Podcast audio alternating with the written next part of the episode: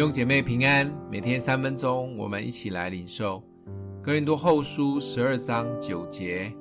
他对我说：“我的恩典够你用的，因为我的能力是在人的软弱上显得完全，所以我更喜欢夸自己的软弱，好叫基督的能力覆庇我。”为了挽回及保护哥林多教会的信徒们。保罗把隐藏在心中十四年的超自然属灵经历及启示说了出来。他曾经被提到三层天，在乐园里面听过隐秘的言语，这真是不得了。这种经历其实是可以吹嘘一辈子的。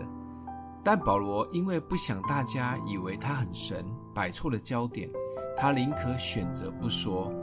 但现在，因为面对假使徒的攻击，他才说：“其实，另外一个提醒保罗不要自高的是他身上的一根刺。保罗曾经求主三次挪去，但主没有处理，而留下一句最经典的话：‘我的恩典够你用的。’历世历代以来，有很多人在讨论保罗这一根刺到底是什么。有人说是身上的疾病。”也有说是面对假使徒的逼迫、精神的困扰、罪性的纠葛等等，但不管是什么，重点是因着这一根没有被挪走的刺，让保罗谦卑不自高，常常感谢神，知道自己是软弱的，要依靠主，也知道主的恩典会帮他度过每一次的难关。这一根刺让保罗全然的靠主刚强。成为真使徒。现在你的生命当中有刺吗？而这一根刺，主也从来没有处理或回应你的祷告。但当你面对这一根刺的时候，你的心态是如何呢？有人会对主失望，因为主都没有听祷告；有人会觉得自己是不是做得不够好，所以主不高兴，没有回应祷告。保罗也曾三次求过主。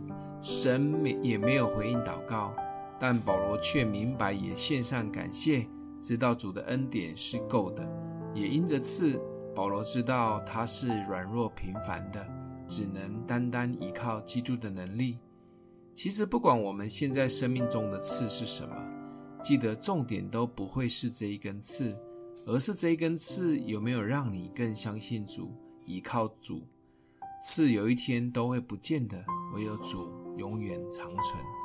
想一想，你是用什么样的心态面对生命中一直还未解决的难处呢？我们一起祷告，爱我们的父，谢谢主透过保罗的经历及生命，帮助我们面对生命中的刺。我们依然相信主的恩典够我们用，为每一个难处也献上感谢。奉耶稣基督的名祷告，祝福你哦。